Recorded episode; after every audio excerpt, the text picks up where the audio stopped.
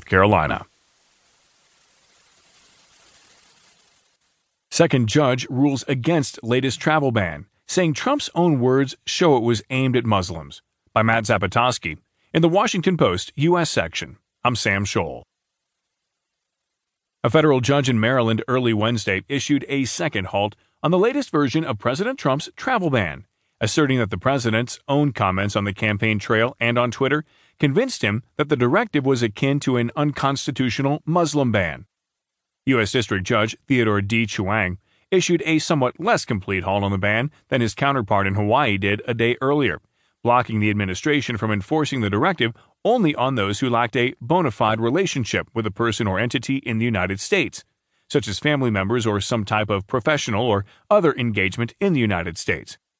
But in some ways, Chuang's ruling was more personally cutting to Trump as he said the president's own words cast his latest attempt to impose a travel blockade as the inextricable reanimation of the twice enjoined Muslim ban.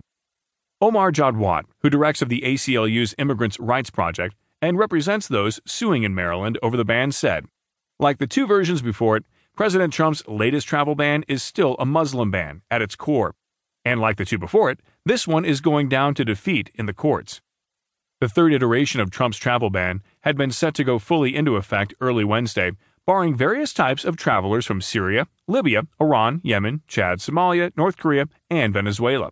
Even before Chuang's ruling, though, a federal judge in Hawaii stopped it, at least temporarily, for all of the countries except North Korea and Venezuela.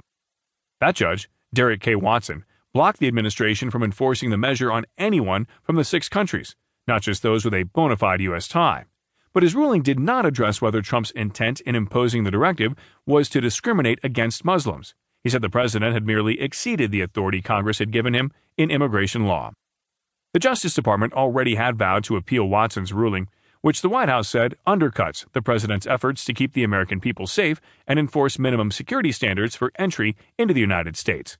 Both Watson's temporary restraining order and Chuang's preliminary injunction are also interim measures meant to maintain the status quo as the parties continue to argue the case. The administration had cast the new measure as one that was necessary for national security, implemented only after officials conducted an extensive review of the information they needed to vet those coming to the United States. Those countries that were either unwilling or unable to produce such information even after negotiation, officials have said, were included on the banned list. These restrictions are vital to ensuring that foreign nations comply with the minimum security standards required for the integrity of our immigration system and the security of our nation, the White House said after Watson's ruling.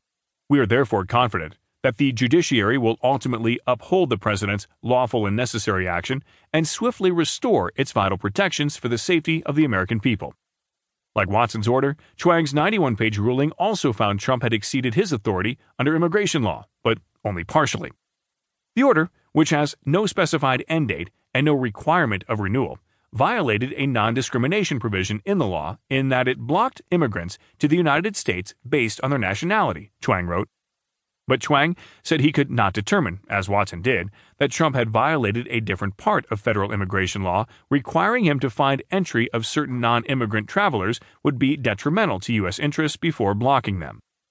Chuang instead based much of his ruling on his assessment that Trump intended to ban Muslims, and thus his order had run afoul of the Establishment Clause of the Constitution.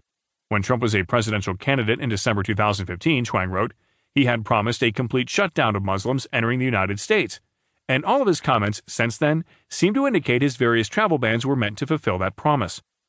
After his second ban was blocked, Chuang wrote, Trump described the measure as a watered down version of his initial measure, adding, We ought to go back to the first one and go all the way, which is what I wanted to do in the first place. The president had then revoked and replaced his first travel ban, which had also been held up in court.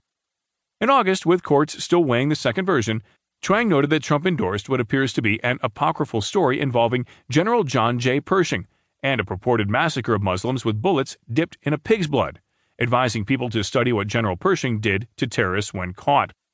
In September, as authorities worked on a new directive, Trump wrote on Twitter the travel ban into the United States should be far larger, tougher, and more specific, but stupidly, that would not be politically correct.